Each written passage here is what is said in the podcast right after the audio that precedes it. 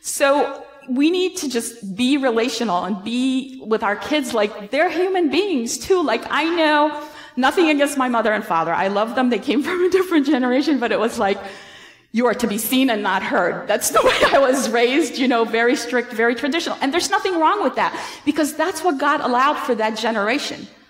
God is the one that picks the times, the seasons, the generations. He says that in the Bible. And I'm very proud of the job my mom and dad did on me. Like I didn't understand it for years. I struggled with different things. I thought they were too, too traditional, too strict, too this, too that. But, but it was what I, God did not make a mistake putting me in that time when he knew that that generation is raising children that way. Now with my children, I had to loosen up a bit because if I tried to do it the way my mom and dad did, they're a whole other generation and a whole other time, and it wouldn't work. It just wouldn't work. And that's something that God, my father, really drummed into me. My heavenly father was like, don't compare. Don't compare generations. Don't compare people. Don't compare this. Don't compare that. It's like, if he, if he was to talk like me, he'd say, I know what I'm doing. Like, I know what I'm doing and nothing's by accident and it, it all has a purpose. So, um, basically um, looking at them as a gift from God, a blessing, not a problem. And I know all of us in our families, if we're going to be honest, and it's part of family. Like I tell them sometimes, yeah, I can't do this with anybody else. You're family, that's why I can let it go. So, um, you know, the people we're closest to is the people that tend to really see who we are under pressure. They're the people who, you know, really know me because I've always said, even when people get married, you really don't get to know somebody unless you live with them. And you, sometimes too for a while. You can't even get to know them like at a surface level, like after a month or two. So, um, because we all hide things, we all think we're one way when we're really another. Like a lot of that goes on. But, you know, I just go to God and I was like, God, I am thankful you gave me these kids. I want that to get across to them. Like, I know I'm not perfect. I know, like this week, I'm going to be honest with you, this week I had a lot. I was in Delaware, like, not yesterday, the day before, right? Yeah, the day before. And I've been here, there, here I am today. I might be in, up in Virginia tomorrow. And I was a little tired and I was doing things and counseling people and doing this and that. And yesterday, trying to get this flash drive together, I was all over her. And this is what I said to her. I was like, Okay? I put up with your stuff every day and I hardly ever, you know, do this. You, sacrificial love is just like I take it every day. Here's your chance to, to shine and help your mom and do what you need to do and make God happy. So, so because I believe in just being myself with them, like, and, and that teaches them about God and my relationship with God more than anything else. It teaches them about God more than anything else and it shows them God doesn't expect you to be perfect. He knows you're not perfect. He expects you to just keep him involved in your life. Talk to him, you know? So, um, so enough about that. Okay. God is relational, and we all know that because in Matthew 22, verses 36 through 40, when they asked Jesus about the law, he said the greatest two commandments are to love the, the, Lord your God, basically with everything you have, your mind, your will, everything, your strength, all of it, and to love your neighbor as yourself. So, our God is a relational God, and that's what I love about who He is. He can only be the God. Because in all other religions across the board, if you talk to them or if you studied like world religions, God is approached in different ways. Unfortunately, sometimes as Christians, we tend to treat our God the same way, thinking He looks at us performance based. He does not. If that was the case, he would have never sent Jesus. He would have just would have never sent Jesus. So he says, I know who you are. I love you. I'm going to take care of the issue that occurred here. However, I don't want you to do certain things. I don't want to pick you to pick certain things. And I'm illustrating this stuff why? Because this is what we need to be teaching our children about God. How do we do that? Basically by how we live our lives. An example would be like, I talk about God and how He's forgiving and how He's always helping me. And I've been in situations like that, but what are the kids watching? Like, let's say I have a difficult supervisor, and I've definitely had that. so if I come home and say, like, الراجل ده في الشغل مجنني ما اعرفش ايه I have to find another job la la la and I I talk about all this stuff am I showing my kids God no I'm not but if I come home and I express I having a difficult time with my supervisor. You all need to pray for me. I might not even need to tell, you know, praying for me is good, but maybe I wouldn't say that to them. And I'd be, but I know that God has a reason as to why this is happening. And I'm going to thank him regardless. And I talk to God privately and say, God, and I've done that many times. This is not what I want. And I'm going to tell you what I want, but we're going to do what you want. And see, do you see how that teaches them about obedience? You, you want them to, like, if, if they see me not doing that, and I'm not saying I'm perfect and I'm always doing it, but when I was raising them and somehow, like, God over time taught me more and more. It was, psychology taught me some basics, but God, like, taught me more and more and more. At a certain point, because I was raised so traditionally, I realized I need to treat them as human beings. So sometimes I make a mistake, like as in yelling or doing something. Not that we we're all gonna yell, but I would go to them and say, forgive me, because I shouldn't have yelled. However, what you did wasn't okay, and we need to talk about it. And I can give you an example with my son when he went to college. You know, in college, they're open to different things, and, and he knew, and I, I always say to them, wherever you go, know that your, your life is about glorifying God and make your father happy. And I'm talking about, you know, make your father happy. And he would have certain situations where he made a wrong decision one time with one of his male roommates. I'm not going to go into that whole story, but, but, um, he called me to tell me what had happened. Well, my emotions were like, so I, I said to him, I was like, his name is Alex. I said, Alex, I have a really good idea. Let's take two days to pray and think and then we'll talk. I said, I want you to talk to God about this, and I'm going to talk to God about this, and then we'll talk. Because I knew if we talked right then and there, I was going to lose my temper, and it wouldn't be good, and it wouldn't teach him anything, and if anything, he'd get angry, and maybe he'd make another bad decision. You know? So, um, so doing things like that, or admitting when I've made a mistake, um, is, is very helpful because I'm teaching them I'm not perfect. I need God's grace.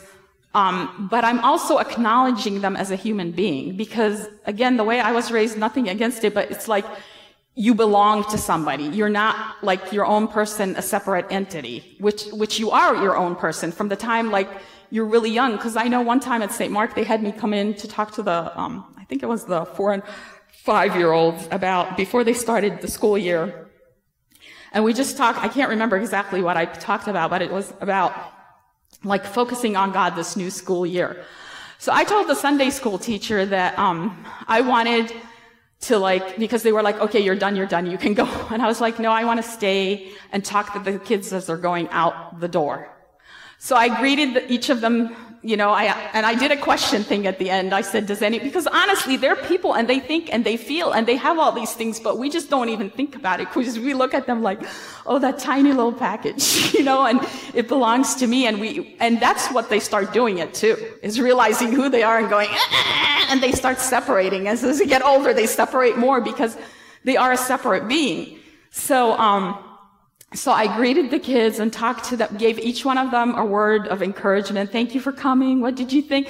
And I wanted them to know that they are valued because God says you are fearfully and wonderfully made. You are, in, in, Psalm 139, you are fearfully and wonderfully made. That means that each human being is so unique, so unique. So, um, and with God being relational, the cross, I don't know if there's a, anyway, the cross shows us that. The cross is like this, right? Okay, so the foundational piece is this piece my relationship with God, my relationship with others. God doesn't waste anything, including the shape of the cross. Like, without my relationship with God, my relationship with other people doesn't work that well. You know?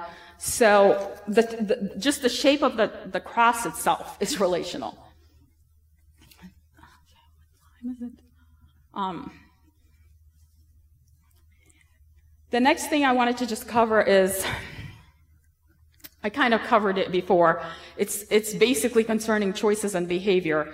God focuses on the per- person. We tend to focus on good and bad, like kind of like good versus evil. This is good, this is bad. You know, I, I want you to do good things, not bad things, versus focusing on that child themselves and accepting them fully for who they are, but explaining to them about their choices and their behaviors. And the last one I wanted to talk about in God's order is God is not just creator, he's creator and sustainer. Sustainer is a huge word. That means what he creates, he can fully take care of. He doesn't just provide for it, he can fully take care of. So over time, I felt like God was changing my mind because I really feel, I'll talk about myself, that the ways of the world really affect me. Like I come from always a place of what's missing in every, every situation. What's missing with my kids? What's missing, like, uh, as far as like money to pay certain bills? What's missing? What's missing? What's missing? And eventually, I feel like God has shown me the mindset of the kingdom is provision. There's no lack whatsoever. So always come from a place of provision, not lack. But this is what, this is what the Bible talks about when it says like the ways of the world are in us. They are in us. Like it's kind of like we, we were born here. Nobody came to this planet. We all came with like a disease. The Holy Spirit to me, what Jesus did, of course, is, is the cure, but the Holy Spirit is the inoculation that will help me get through to make it to the end, to walk my walk and be able to get to the point that Jesus died for. So, um, so it's, Remember that, a mindset of provision versus lack. I find I struggle with that one a lot, like where I'm always like, God, like, I'm always looking at what's missing. Like, what's missing? That is not saying to God, you're God. Like, I see myself in all kinds of ways saying to him, you're not God. You're not here. You don't do what you say you're gonna do, you know, through my actions. So, I'm not asking you to be perfect. I'm not perfect, but I'm just sharing these things for you to have awareness because in a way we give unhidden messages to our kids about who God is. Not, and again, you cannot do this alone. You will never be able to do that. Like he said, without me, you can do nothing. And at my age, I'm fully convinced of that at this point. If I'm not fully convinced and God, I'm not aware of it, it's up there in the 90s. I, I've been through enough to know that I can do nothing without him. Um, okay. So, um, let's see here. The next thing I just wanted to touch upon um, was like developmental stuff with children, and we're going to do like the younger kids today. So um, one of the things you can put up. Um, now we're talking a little psychology. That was all about God. Um, can, can you put the longer one up first? Thank you. need to. Okay, so Erik Erikson was a, a, a well-known psychologist who basically, can that, the whole thing come up, Celia? Like, like all the stages? Or, okay, just scroll, yeah, well, then they're not gonna see it. Sorry, scroll back down. Okay, he developed like um, a theory saying that every human being goes through different stages in their life, um, starting from birth the whole way to when we get older and die. And he says, you know, that's how we mature. And the first stage, and, and that's the chart from birth to death, basically. And another thing, um, I had told Brother Antonius, like, I don't have handouts for you, but when I go home, some of the things that you see projected, I'm not like, um, I, am going to send him copies plus some other things that would be beneficial for you to, to look up because there, there is a lot of stuff that you can get online that's very helpful with some of this. So, um, so the first thing it talks about there is um, you can you can go to the um, the smaller one because I can I put another one. Okay, the psychosocial development. Okay, so from infancy to let, like I know it says one year, but it's like to one and a um, year old or a year and a half is what he called trust versus mistrust. So what is this? This is basically when the child is fully dependent on who's taking care of him. And that is what allows us to say, can I trust my environment? Am I safe in this world? And that's where like neglect and abuse comes from because like I said, sometimes, um, even at a very small age, like kids, you know, their parent doesn't feed them when they need to, or, you know, they're, they're still, it's all they can't see anybody except themselves and they scream when they're wet, you know, I'm hungry, that kind of thing. And that is what basically he's saying. And th- this stuff is valid. It just, to me, goes beyond that. As they get older, you know, the first seeds, I guess, like I said, reaping and sowing of am I safe? Is whoever here around me trustworthy or not? Can I trust my world? Starts at this age, okay? Based on how the parent takes care of the child. Then, then there's um, early childhood, which is like um, two years old. And what he says there is autonomy versus shame and doubt. So the child learns, can I do things on my own kind of thing. Um, and if I can't, and that has to do where, where we come in as parents. Because if we don't encourage our children with whatever it is they're doing, even at a young age like that, they learn to, to have doubt or shame. Like they, they learn, and I'm not telling you you're going to have perfect kids by doing this. I'm just going through the developmental, physical things um, that have been studied. Um, so basically, children need a sense of control, uh, a sense of independence, because this is where they learn to dress, toilet train, things like this. And I, I know um, some parents, like, I know my mom said to me, because my kids took a little longer, I think they were all toilet trained by the age of three. It depended, different stories with different ones. But my mom was like, you were toilet trained when you were a year and a half. I was like, what? Like, I didn't see them having the ability. But what I learned after talking to my mom was, my mom was trained to put me on the toilet all the time so I don't have, like, because she was home all the time, and again, I'm not speaking against my mom. She was home all the time, and she, she put me on the toilet, and she kind of got to know after she eats, she does this, after, but for, for your child to fully own it, because sense what's going on in their body, and I mean, I had some people in our church that with one, my one daughter, they were like, she's a little old to wear diapers. And I was like, well, thank you, Tant. And I mean it from my heart because they are of a different generation. I was like, thank you, Tant. I appreciate your concern, but I'm working with it on her. And what I've noticed is the smarter children are, if you pull in any area, and specifically with toilet training, I, am sure you've heard of Freud and the anal personality and all that. Um, they, the smarter they are, the more they're going to fight you on stuff like that because that's, they get it. This is what I can control, you know? So you're creating a bigger problem for yourself. So in this, he's saying at this age, can I do things by myself? Or, you know, am I able to? It's not that they have to be perfect because they all have accidents and things, but in allowing them to dress, like I know at age three, I know I'm skipping ahead, I started letting them make their own beds okay? And I had to really fight myself because I, our goal, and I told them this a long time ago, physically is to get them to be independent, but also even spiritually, I told them like, your dad and I are the training wheels for God. Eventually, I want you to kick them, kick those training wheels off and take off with God on your bicycle, like, because I am here to, sh- God has trusted me and my husband to show them now, I'm not going to do it perfectly who he is. So, um, when they were three, just to, to, to, help them feel like, yeah, I, you know, encourage them.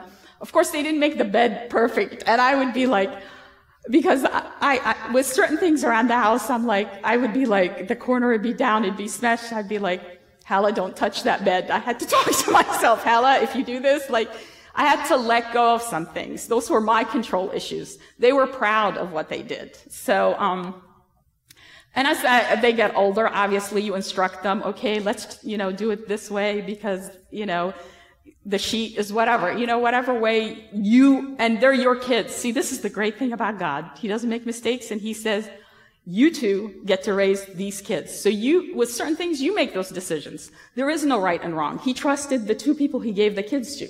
I'm not talking about the bigger things. I'm talking about like how you make the bed. Does it bother you if the bed is like whatever? Maybe it doesn't.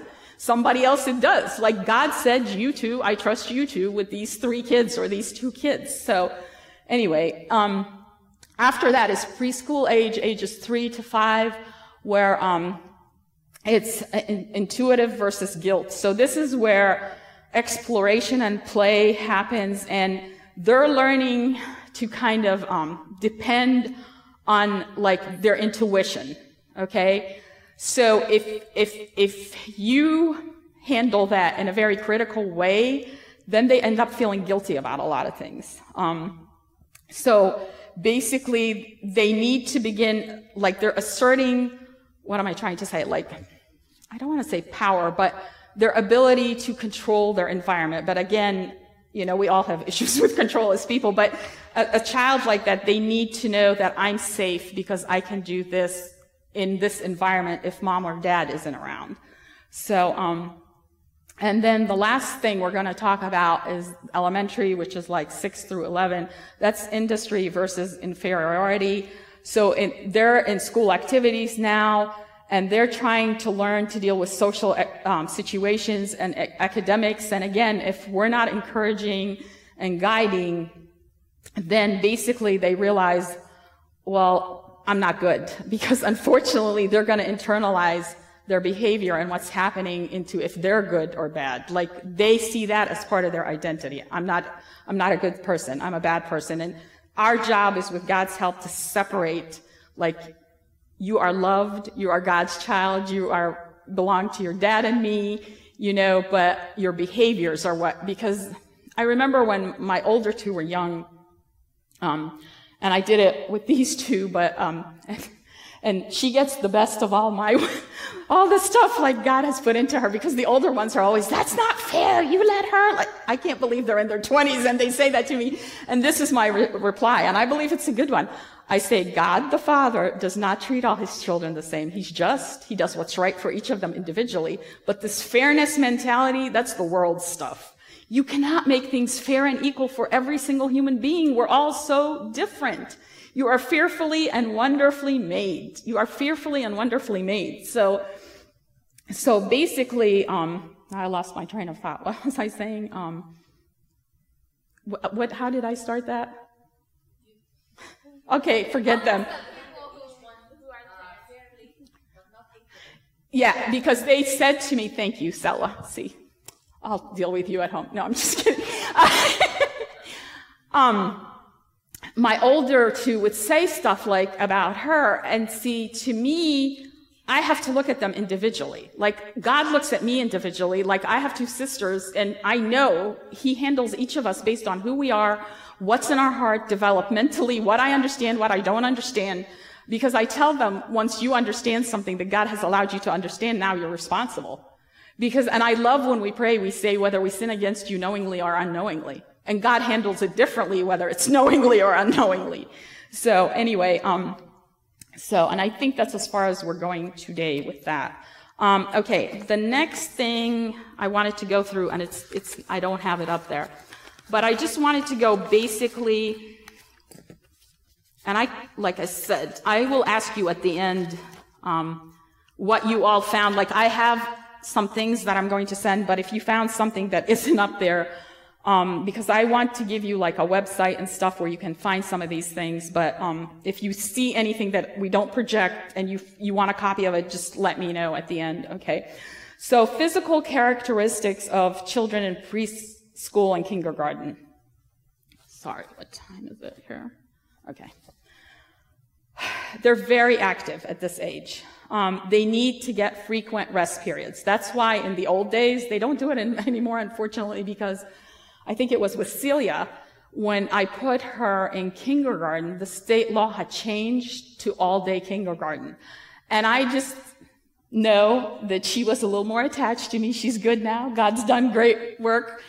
And I just thought to myself, I don't think she's going to be okay in all day kindergarten. I just can't, nothing against her. She's different from her siblings. And with her being the younger, she was a little more attached to me in certain ways. And I just could not see that. And I prayed about it and thank God the private kindergarten, we had to pay for that year, but that's all right.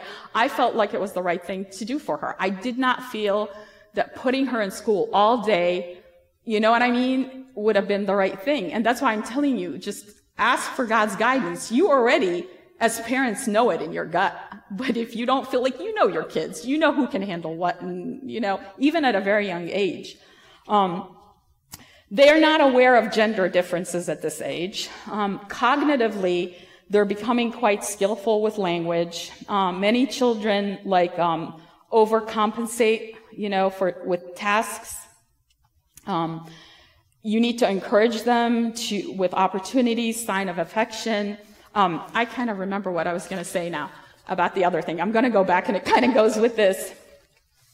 So what I would do is like when they're younger, I did the timeout thing. I love the timeout thing by age.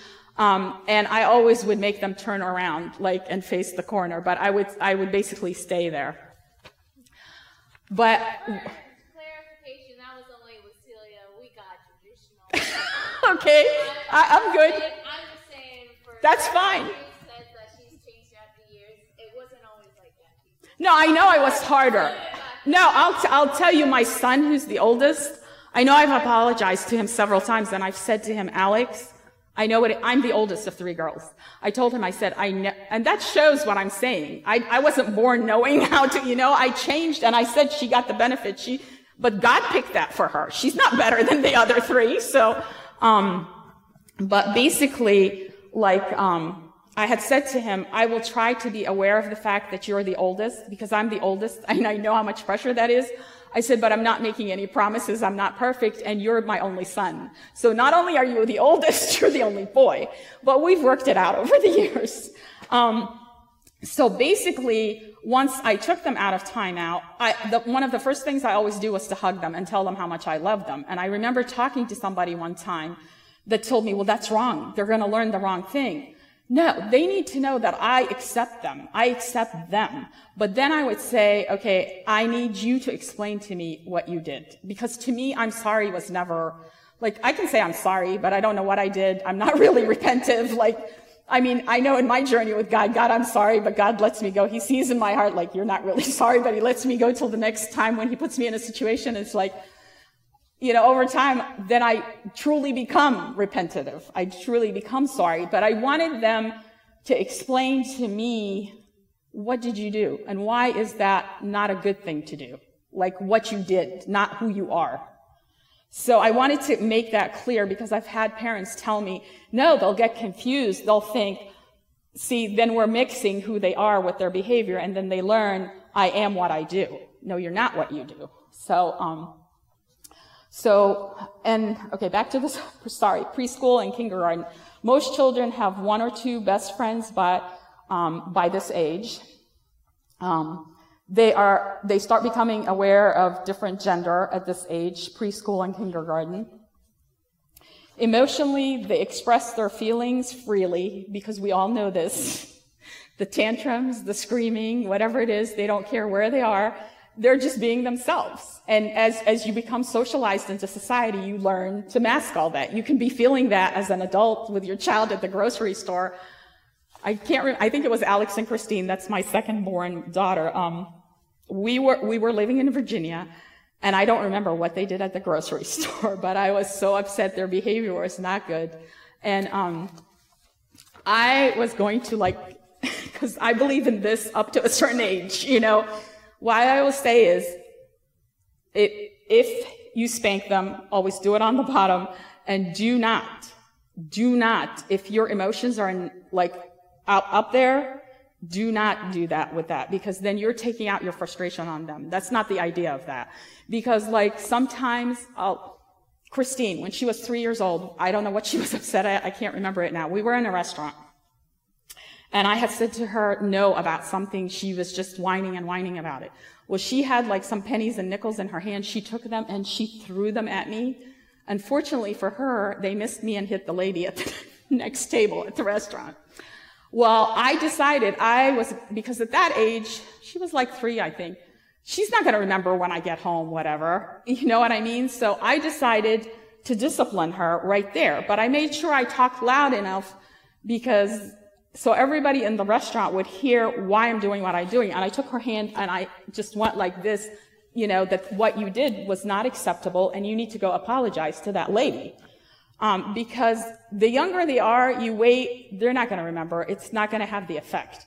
So why did I do that at, at certain points? Because if they go to touch a hot iron or they're going to run across the street, like they need that. It's like we all are like that. I believe God the Father allows us as adults sometimes. It, you know, like a hard situation is kind of him going, wake up, you know, that kind of thing. But I, I don't believe like above the age of like six, it kind of teaches them shame. You know, it, like you, you need to be careful with that, my opinion. And again, don't ever spank them if your emotions are riled up because you're basically taking your frustration out on them. And, I, and I'm not saying you're going to be perfect. I wasn't perfect. But then there's the conversation. I apologize. The way I handled this is wrong, but your behavior was this, and this is what we're going to do about it. Um, also, at this at this age, um, they can be jealous of their classmates um, because you know um, it's important to them to shine. They're looking for their teacher's approval. So um, that's some of that. Now, um, characteristics of um, grades one to three. Children are still extremely active. They need recess. Um, they tend to be extreme in their physical activity. Um, their bones are really, they're growing, but they're not yet complete.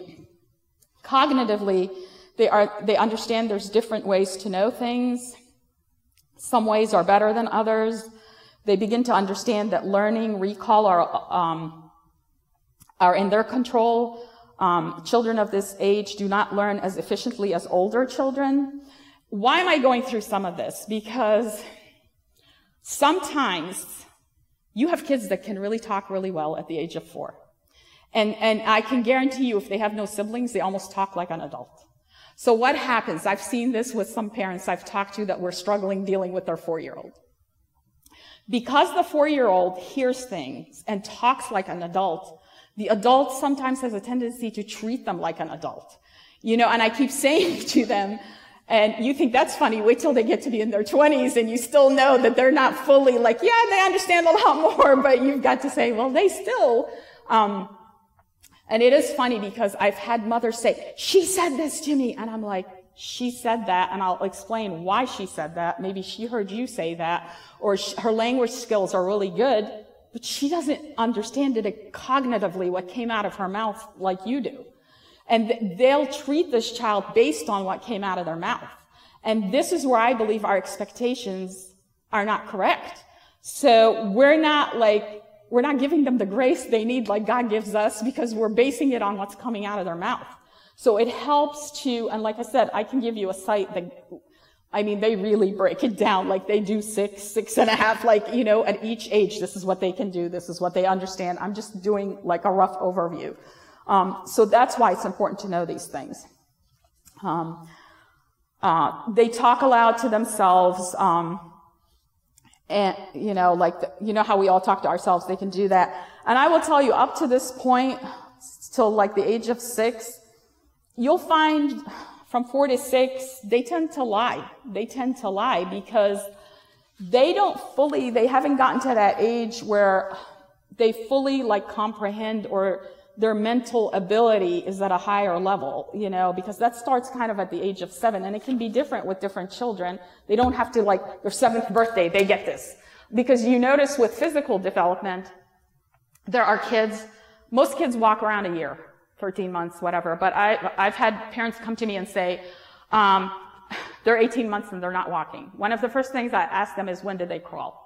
And sometimes they crawled close to a year. So if they crawled close to a year, they're not going to walk again, fearfully and wonderfully made. Whatever your developmental pattern is, it's going to stay that way because that's who you are. What's this thing?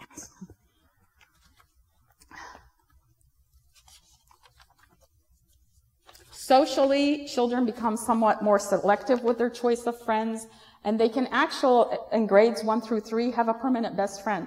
I can attest to that. My son, has a friend at age 29 that they met in first grade. And I would say he's one of his closest male friends. They still are pretty close. So, um, they quarrel frequently. Um, emotionally, they are very sensitive to criticism. They cannot handle, so you need to be encouraging and just watch how you tell them about a behavior. Um, most children are eager to please. They want to please their parents. They want to please their teacher. Um, I have found like the double number rule, something about when their age gets to be two numbers, a lot of changes take place. Like up to a single digit age, they seem to want to please, to want to please. Something about that double number kicks in, things start changing, and obviously, I'm not saying that's a bad thing. They're maturing intellectually, they're maturing emotionally, psychologically. Uh, and at this age, they're actually becoming more sensitive to their own feelings. Um, so, Now, grades four through five, um, this is where like um, their motor skills, their ability to perform and stuff, you start seeing changes between boys and girls, like where boys can do some things because they're stronger. Um, cognitively, they can think more logically. Um, honest, like the um, children of this age can perform as well as adolescents or adults up to a certain degree, obviously. They have more complex memory, like, because like I said, I believe from four to six is where I see a lot of lying, but this, this developmental stuff going on cognitively hasn't taken place. So I don't think they kind of see it sometimes because I've had parents say, why are they lying so much? Why are they lying so much? Well, I don't think that they can distinguish between that till they're a little older. It's kind of like, you know, like Abraham in the Bible when he did certain things, but God hadn't put out the Ten Commandments yet. So to Abraham, like, there was nothing wrong there. So, um, anyway, um, socially, the, their peers, oops, become powerful and they start like starting to become they're not as much as teenage years but their peer group is important and um, begins to replace the adults in their life in a way as their standard. Um, their friendships become more selective and um, emotionally, they develop a more complex self-image like before like and children actually start separating at the age of two or three seeing themselves like up to i think the age of two they see themselves as part of their mother. They, there's no distinction there. But that's why you notice at those ages two, three, they start acting different ways because now they see themselves, I'm a separate person. And that again happens in like later middle school, teenage years. But now they're becoming more independent and understanding at a higher level how much of a separate person they are because they could have had an identity part of the family, but now it's like, well, no, I, this is my life kind of thing at the teenage years. Um, yeah, and it says um, sometimes they can have issues with family relationships, social rejection, school failure may lead to delinquent behavior. Um, but again, when we parent according to God's order, and we parent through love versus fear, like I explained, it helps a lot in dealing with these issues. Um, I think that is all I have for that part. Okay, and then the last part for this first session I wanted to talk about, I think we still do have time, yeah. Um, so, I thought to myself, we're all created differently, fearfully and wonderfully made. Obviously, God gave me the ability to speak um, because of, He said, you're going to do this, you have to be able to speak to people, so I tend to communicate you know, I rely on my communication more. Some people are writers, some people are thinkers. Um, so I thought to myself, what is the best way to kind of help guide you? Because most of what I hear from most people, like illustrated in the beginning, I don't know how to talk to my child. I don't know how to get this across. I don't know, like, I can, I've had people say, I can't talk like you, Hal. And I'm like, you're not supposed to talk like me, you're you. So, um, one of the best things I found is something called the family meeting, okay? Which the whole idea of the family meeting, and this is great too because, you know, my dad kind of did this, but old style. We didn't really hash out issues as part of it, but we would get together and pray and we would talk sometimes. It depended like if dad had time or dad didn't have time, but I felt like that kind of instilled it in me because I did it with my kids, but not on a regular basis. I tended to do it with specific things, but again, I'm a communicator, so I'm individually dealing with each of them. And even they used to love this in the old days. Like um, their sexual education, I started like at the age of three, talking to them about good touch and bad touch and what your body's created for and those stuff. And we built right up through college. um, so, so basically, at the beginning of each school year, I give them each a number because you can do that when you have four. Pick a number out of a jar. They just love that. And of course, and I sat in my bedroom, and then number one comes in, and we have our little discussion before school does. Number two comes in, and you know, to them it was a big deal. Of course, what I was talking to my son about is very different than what I was talking to her about because they're 12 years apart. Um, and how I led those discussions was looking at who they were. you know, um, because not all kids, when they say, where do babies come from, are expecting you to give the adult answer. so, but I found, and honestly, our children are really, I know society's pushing this at them a lot, but you'll find most kids are not preoccupied with that. So why I did that, or when they had a, a class in sexual education, or they don't tend, this stuff doesn't stay in their head. So it needs to kind of be a continual conversation and you build on it.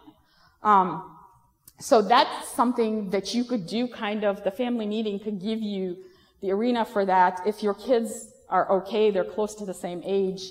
Um, but I did it with special things, and I still do it. I still sometimes will bring them all together and say, we need to talk about something, even though they're older.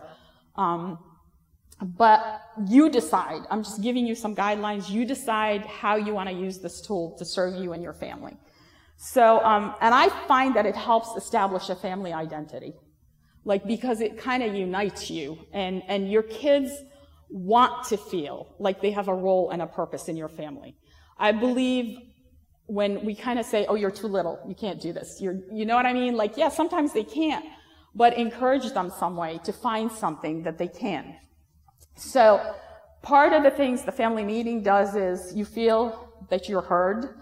Um, you need to express positive feelings like in the psychology world, when we have meetings with families and stuff, we always start, we call them strength-based meetings. What does that mean? We get this little piece of paper and we write like, what are the strengths of this family? You know, and because we want to focus on encouragement and the positives. So you can do that in that time. That makes your kids feel like the stages we went through right there, empowered. Like, yeah, I, I am this. I can do this, you know. So, um, express, another thing for the family meeting, expressing concerns. I don't like the word problems as much, concerns. Who has concerns? And it, and, it, it, doesn't have to, like, it, it, doesn't always have to be the parents. Sometimes the kids have concerns about something. Um, Talking about maybe running the house. If that's what you choose, this is your family meeting. I'm just giving you some guidelines. Like I said, my dad, to me, like it was a traditional family meeting where we prayed together. And um, I think I was mentioning to, to Sella and uh, brother Antonius that because I'm the oldest, I'm the only girl, I was like the deacon. Read the, you know, read the gospel chant this, like, and I, I was not like, it was heavy duty for me. I was like, where's my brother? No, I'm just kidding. So, um, so, you know, you can talk about running the house. What chores do you want to give them? Do you want to give them chores? I mean, I believe chores are good, but do you want to do that? And for many years, because they quarreled, and I wasn't as strong a parent as I was when they were younger, I created what was called a job jar, where I put different chores on pieces of paper in this thing, and they thought that was the, anytime you do stuff like that, they're like,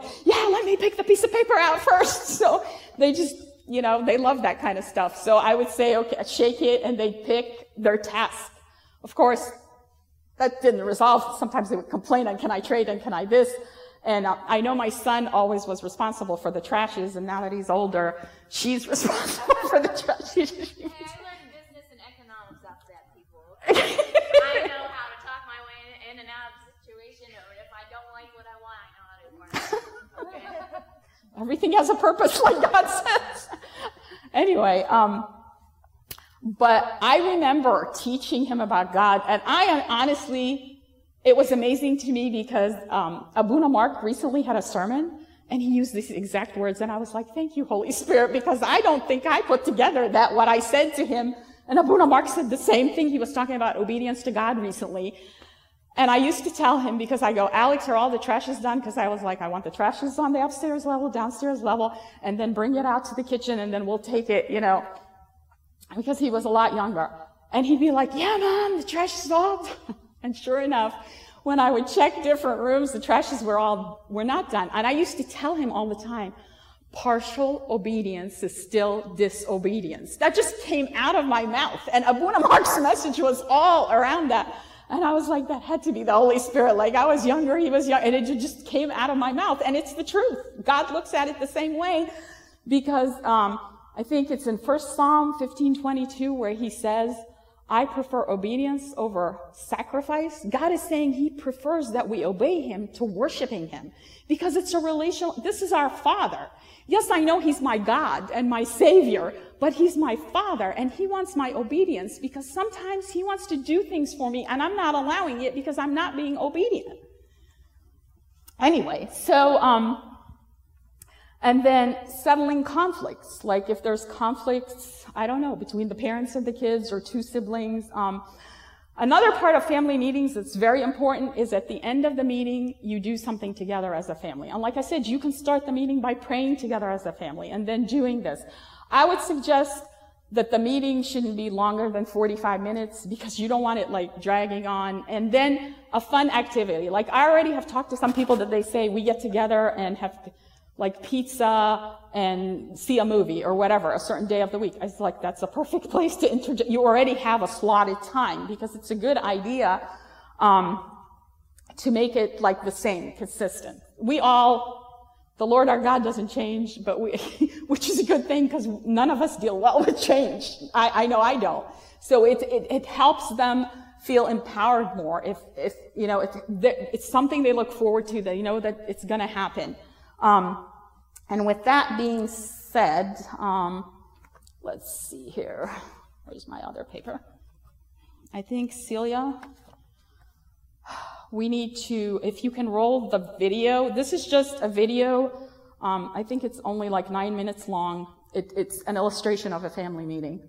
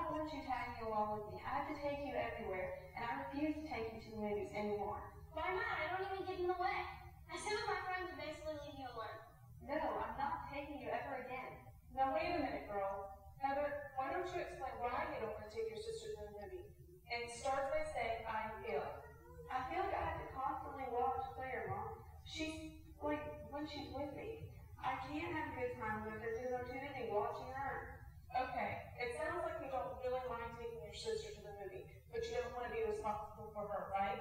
That's right. I just don't like having to be in charge. I'm old enough now that Heather doesn't have to watch me. I basically just sit with my friends. And Janet's mom is usually there, and she usually watches us. I really don't mind taking her, honest. Okay, I'll call Janet's mom and make sure she doesn't mind supervising the girls. That sounds good to me.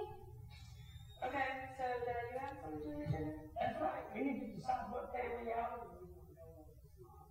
Uh, let's go get the money talk.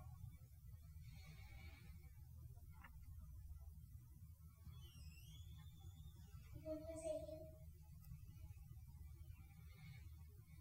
Thank you. Should I count it? Yes, I guess we do that. Looks like we have fifty-four dollars. Does anyone have any suggestions on the outing this month? I think we should go to the water park. Well, earlier Lexi told me about how she wanted to go bowling.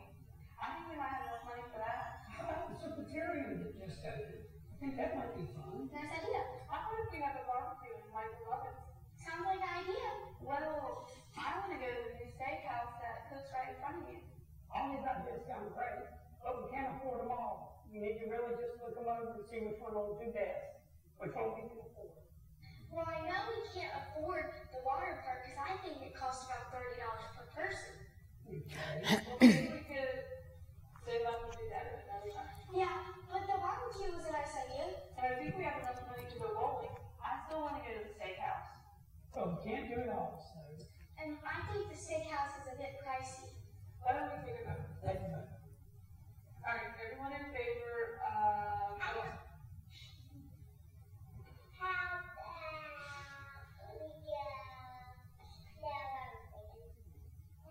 okay, how about if we do, how about if we take a vote? See who wants to do the barbecue at the Robbins?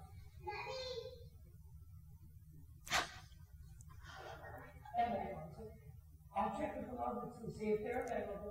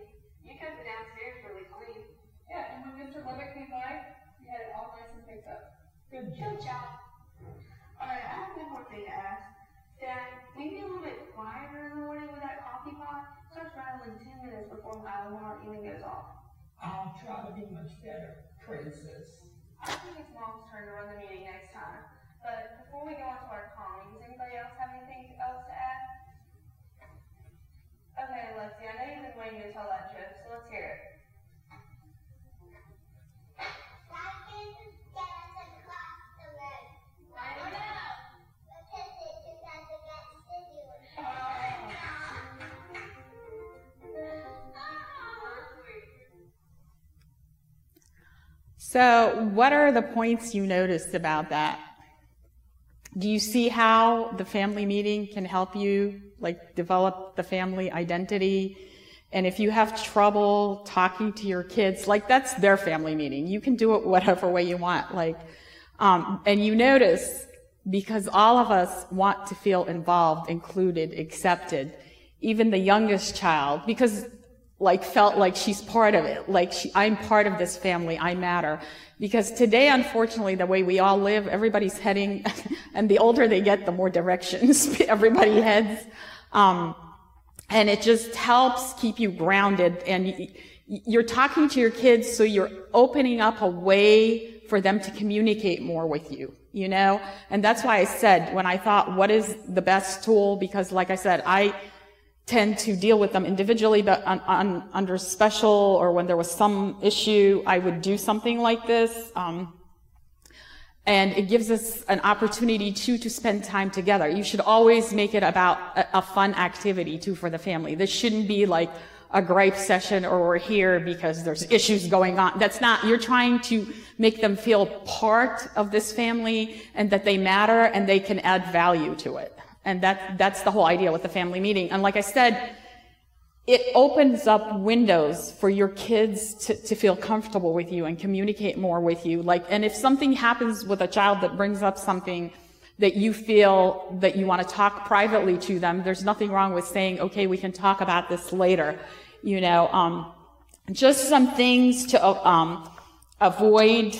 Um, meetings are not set up to handle a crisis. Like when I said something going on, like there's something that is happening and I need to inform them so everybody and the family is on the same field. I didn't use them as a way like, we're having a problem with this and this needs done. It, it wasn't like that. That's not the purpose of family meetings. Family meetings are about unity and group identity, like, and everybody feeling accepted and being able to just open up, you know, and encouraging everybody. Um, you need to like be careful by if like if the young lady in this dominated the meeting with her issues and mom and dad aren't th- that's when you say okay sweetheart we'll talk about this later. Your dad and i can talk to you privately about this. Um, um, let's see. Failing to they had which you can do that set up rules like you know for each person because respectfully to wait till the other person is done um, because I know any of you that teach Sunday school, that doesn't happen in Sunday. I mean, all these things are valid in other arenas.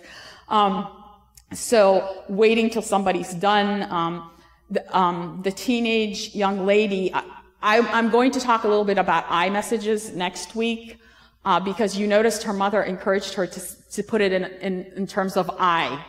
This is very important. This is part of stewarding our lives, okay? She doesn't have to take responsibility for her sister unless something's decided that way, but she needs to take responsibility for herself. When God says steward your life, He's talking, she took ownership.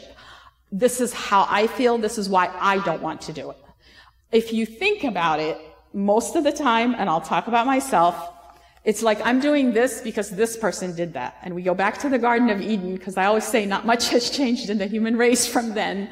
When God came and said to Adam, Adam said, the woman you gave me, and the woman said, the serpent, we all tend to do that. Like we point the finger elsewhere and don't take responsibility. That is part of stewarding your life. Okay, so, um, let's see. Focusing on complaints and criticisms, you don't want to do that. Limiting the meetings to job distribution and discipline. That's not what they're about, even though you can talk about chores and stuff, but that's not the arena to do it in.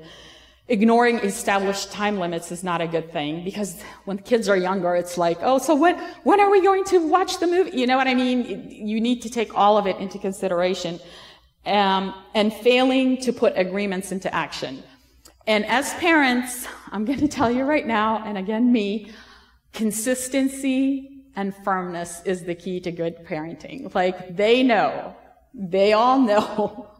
And when they're young, it's like they know what dad will go for and what mom will go for. And every good child, and you notice I'm saying the word good, gets to know their parents really well, and they go ask mom this, but then if mom does what, they might know that, okay, if I ask dad separately, then I might be able to do this. And that's where it's up to mom and dad to communicate. And I've had couples at our church where I told them, when you have one of your children do this, that's when you say, I'm going to check with mom, I'm going to check with dad, and I'll get back to you. Because then what they do is they line up the parents against each other, and then the parents have an issue, and the child like gets what they want eventually. So um, just be aware of that. And I think we're good. That's the first session right there. So, anybody have any questions or comments? Okay. I have two questions. So you touched on the separation process and how the kids from early on they tend to, you know, they, they want to feel independent somehow, but it manifests mostly and clearly in the teenage time. So two things: how can we prepare them for that time, and also how can we prepare ourselves for that situation? Okay. Um, to, to prepare them, you're talking later in the teenage years.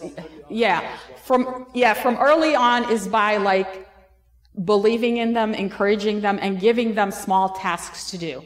I believe my kids were, and again, I'm not taking all the credit because I do totally believe in without him I can do nothing. Somehow I connected giving them small tasks, okay, to do. So when they went away to school, and if you would like to speak because she hasn't gone to college yet, Catherine. Each one of them, after going to school the first year, like, of course, mama's hard, mama's this, they, they came home and thanked me because they met other kids whose parents had done almost everything for them up to that point. And I remember with Alex, when we go to the parents, um, they have like an orientation for the parents before school, like college starts. There was a mom that, I, and I'm not making fun of her, I was just really surprised. She raised her hand and she said, we have a maid that comes in to clean the house. Can she come clean my daughter's dorm room? She seriously believed that this was an okay question to ask the school. Of course, the school said no. But do you want to speak a little bit about that? Like to me, it's in the small things you do as they're growing that equip them to, to get to that point. And then I'll touch a little on, go ahead.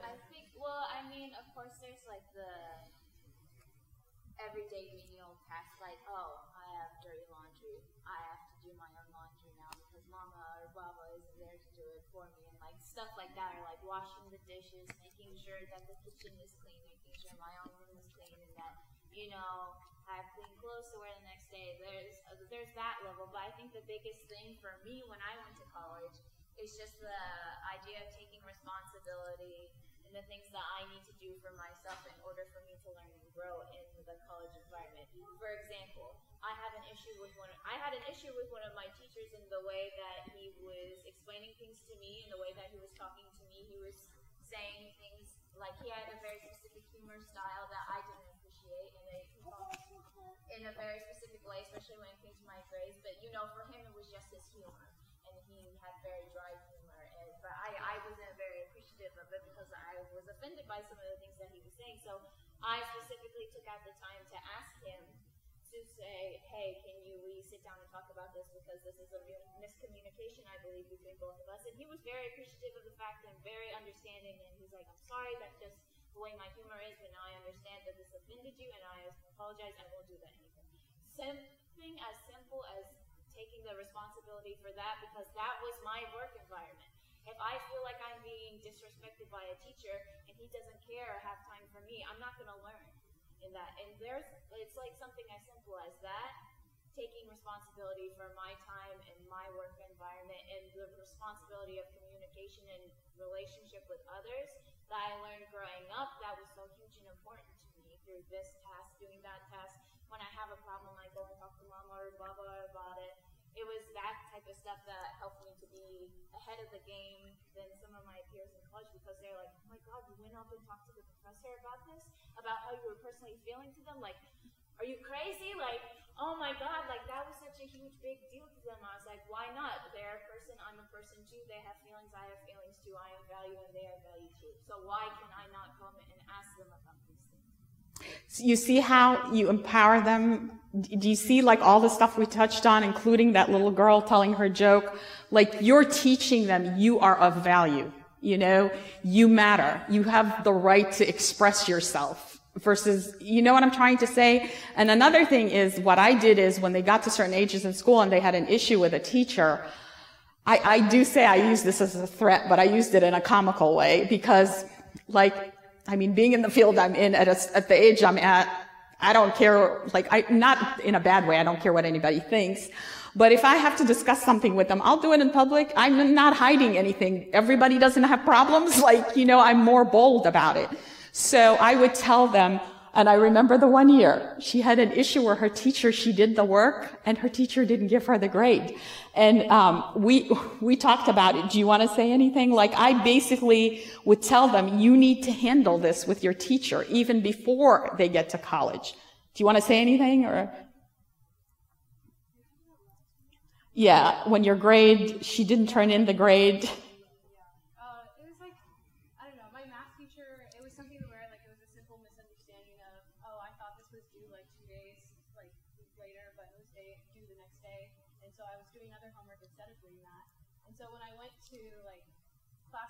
And she collected it, I was so confused because I was like, I thought this was due the next day, like I thought I had more time. And then she, because there was a lot of other people in the class who really didn't care to be there, she just kind of like wrote it off as, oh, you don't care about the class for like a lot of people, and like not necessarily for me. So I was like very like hurt by that, and, which I shouldn't have been. But anyways, I went up and like talked to her, and I like I was like, look, I'm not looking for you to like put in a grade for me. I just want to tell you that like it's not that I don't care about your class, is that I misunderstood like what was going on. And she was like, no, I totally understand. She's like, I just got really frustrated. So it was like, it, it was an easy communication between us, but it was something that I had to get over the fact of like, I was hurt by something so I could talk to her. Wasn't really that bad, to be honest, but I built it up to be something. And what I threaten them with is, if you don't take care of it, you'll force me to deal with it. And you don't want me to deal with it because you know how expressive I am. And, and I joke about that. I, I, I won't push something, but it's like a threat I use. So, but anyway, so, um, so basically to answer your question, like how do we get rid of it? To me, like that, I think that answers for the kids, right? You're part of the question. How do I prepare myself for it? Um, just realizing the fact that they are a separate being, acknowledging that this is a gift God gave me, treating them like I would treat an adult, of course, not at an adult level, um, and um, also just, um, you know, being aware of the differences between them and definitely prayer for sure because there are different things that each of them have gone through, like when they got older, that I didn't not quite know how to do. And my prayer is always, God, this is your child. You gave them to us. I don't fully know them. You know them better than me. Yes, I know some things about them, but I really need your help with whatever it is that I'm struggling with. And I know, like I know the prayer that says you have not because you ask not is for bigger you know, is about other things, but I also believe it, it relates to this. Like God, like when he says something, he really means it. But somehow when I know I read the Bible, I read like interpretations and conditions into things that aren't there. When God says flat out, I'll do this, he means I'll do this. And I love something like, uh, stuff that I just never noticed. It says in the Bible, and we know this because we fast, and I'm thankful that I belong to a mother that has taught me about fasting. It says, when you fast, I have Protestant brothers and sisters that picked up on that and asked me about fasting because the Bible doesn't says if you fast, it says when you fast. And God is very concise with his words. And there's certain things he says to us, but we build more into it or take away from it. And he, he's like very direct with it. Like what he's saying is what he means. You know, he doesn't say under these conditions. He just says this. So, um, I don't know. Is that helpful? Is that okay? Okay. Anybody else? Okay, then we're good. Oh, okay. Yes, that's a definite. so I know you said to uh, admit our mistake and apologize and stuff. Um, but what if it's bigger? how do you fix it? How do you Okay, yeah, I will. She was saying that we all mess up, okay? And I said, yes, definitely we all do. She said, and, you know, to admit that you're wrong, but she's saying, what if it's bigger? But I need to understand what you mean by what if it's bigger, so. Uh, I don't know, like if it's, uh, um, like a big conflict or, uh, you know, uh, sorry, I'm not getting like, um, like, okay, I was talking about like yelling or doing the wrong thing or whatever and saying, I apologize for the way I handled it, but we, you still, your behavior was not okay and we need to talk about that. But does anybody, I'm, I still am not getting like an understanding, so. Okay. Uh, yeah, no, I guess I'm, I'm thinking like if it, if it was too much yelling or, uh, or, you know, something that really upset well, I'll, t- I'll tell you this. Um, I don't know if you're talking about like maybe some of us, like we are all different emotionally. We go back to the fearfully and wonderfully made. And some of us are a little more patient than others. And some of us can lose it pretty quick. And some of our children, because I have ones that don't yet like when my voice gets louder. But here's the deal. I know I totally control that. That, that is something that God says, Hallie, you can control that. Because I, I, you know, I know for a fact that we all can control that, and I'll tell you why. I've seen it many times in my home when something's going on. It could have even been my husband and I, like a little louder, and his mom calls. Hi, how are you? And I always say, if Abuna comes knocking on the door, he's gonna, come on in, Abuna, we're having a fight, and I want you. No, we're gonna calm down totally. Zayak Abuna, how are you? So we have the ability Okay. Now it could be harder. That I understand because we're born with different temperaments and that's a whole other topic. But that's where I would talk to my child and say, look, I know, I, I don't know if this is, I'm going the right way because I, I, I, don't have like a full understanding. Like I know I yell a lot. However, um, like I'm gonna, I need your prayer for that. And I would start talking to God and like finding ways because usually why we do the things we do, okay.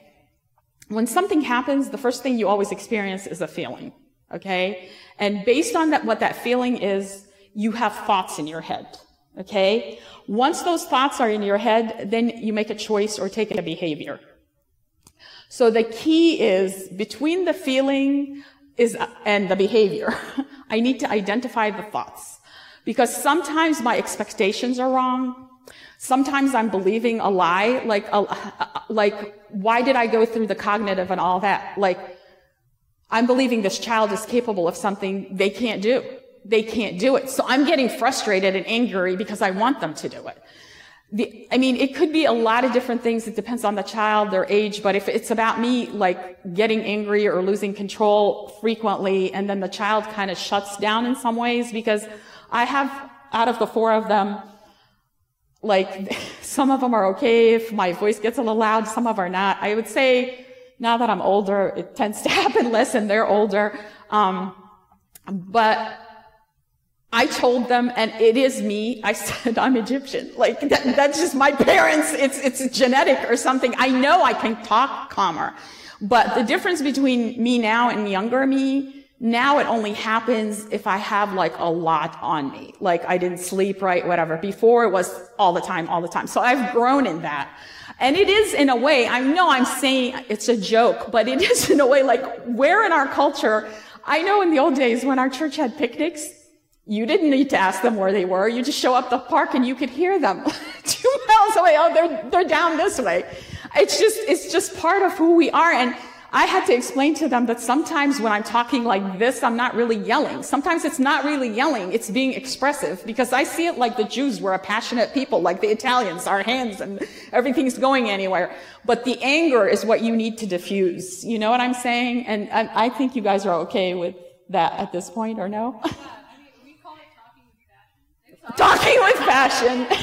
it's, it's like, not yelling, but she's very like loud, and so we're just sitting there like, like, but like she's not yelling or anything. That's just how no, I don't. A lot, not now. In the old days, yes. It's so funny because nowadays when I went off to college and like, you know, I experienced a whole group of people who've never known me while I was growing up.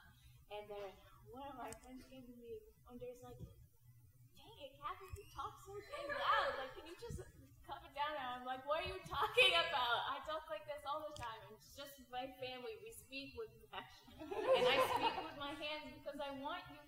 I am so deeply invested in this relationship that I have between you and you understanding what I'm trying to communicate to you. I have to use everything that I have in my vessel to get across the message to you. and Same kind of thing kind of happened to me. Like last year, there was like we were in our chorus group, and I stood up. Like there was this new girl in our class, and uh, I'm like very like I'm the goofball of the chorus group because like I just make jokes all the time. But anyways, so I stood up because we were gonna warm up, and I stood up and I went over next to her, and she goes, "Oh my gosh, I thought you'd be taller." And I go, "What?" And she was like, "I thought you'd be taller. I don't know, your personality is just so big." And I was like, "Oh, thank you." Like, But- that's how we all are. It's just And we really don't talk that loud. Honestly, the young man currently staying with us, he's in, staying in the basement. We can hear him two floors up. And he has an issue with this because, and I've tried, it, it's different than what we all do because he's been in restaurants talking to someone on the phone and people have come up and almost started an arguing with him. And I keep trying to explain to him, and I don't think he's aware of how loud his voice is. You know, people have tried, like he almost got into an argument with somebody and they were gonna like fight outside the restaurant and stuff because, and I try to tell him that's a form of respect. Like when you're publicly in a public place, you're sharing that space with people and you can't be talking that loud. And it's very different than the way we, the loud we're talking about. So, um, anyway, uh, Salwa? Uh, I want to continue about uh, the question Irene had earlier, and you, uh, you partially uh, started to answer that. Uh, we messed up. Uh, I messed up. So when and how should we have a stand and uh, stop guilting ourselves and, and making the correct so, um, correction to make it right? So continue making mistakes. So are you saying about the emotion you're feeling? Like, are you feeling guilty over what you did? Or are you talking, because you know you can't be perfect. You're going to make another mistake. It's just the frequency as we grow and mature lessens. So, What I like, you have explained like uh, being uh, loud or uh, you, you, you're now not the same like before. You work on yourself. So um, I was uh, continuing with Irene saying uh, with- when we mess up, uh, should we should we at that uh, time like make a stop and apologize for the past? Uh, if, I know I, I messed up, um, or continue to, to correct or both? I, I mean, if, if, if you are yelling at somebody and you realize and you can calm yourself down, that's a good time to say, you know what? And that's what I've always said. The way I handled this isn't right. And I want you to know that I love you. But we need to discuss what happened. If you can, if you're able to be calm at that point. Another thing is what I said with my son is waiting. Like sometimes, like, I don't know what it is. It's like this young man with us, like God has taught me, okay, it's not urgent. Like he'll do stuff that is just out there. And I feel like sad. I say to God, "Ah, "Adradrabo ya Rab." like I like to joke with God because it helps me. So, um, so, but I have learned this isn't that urgent. I can wait a day or two. And then I tend to see it a little differently and I tend to handle it a little differently. Um, and as far like as if you can't calm down then, then at some point You know, you pray and you ask God, when is the right time for me to approach them and talk about this? And as far as internal stuff, I don't know if you were asking me that. If you're feeling guilty, you know, the Bible talks about forgiveness, but something that we all don't talk about is forgiving ourselves.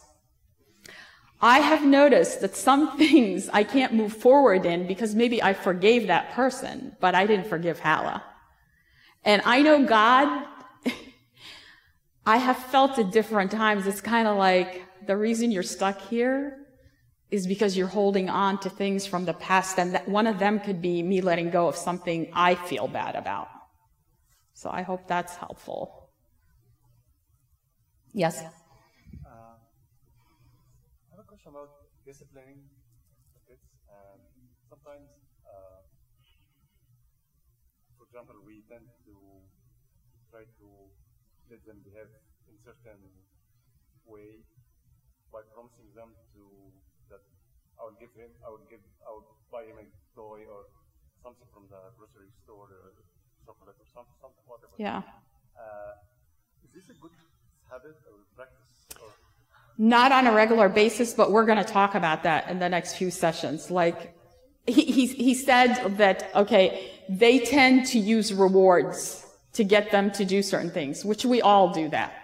But the key thing to me in always understanding parenting, I always look at how does God discipline me? Like to me, like that, that to me, like I know all this stuff is out here to read and do, but like, like I said, God never, when I was talking about raising kids with love or fear, God never at 40 says, Hal is a big girl now, she doesn't need me. He's always there for me. So we're gonna look at that through God's eyes again. Um, because a lot of times too, we tend to punish and reward versus discipline. And we're gonna talk about that. So, all right.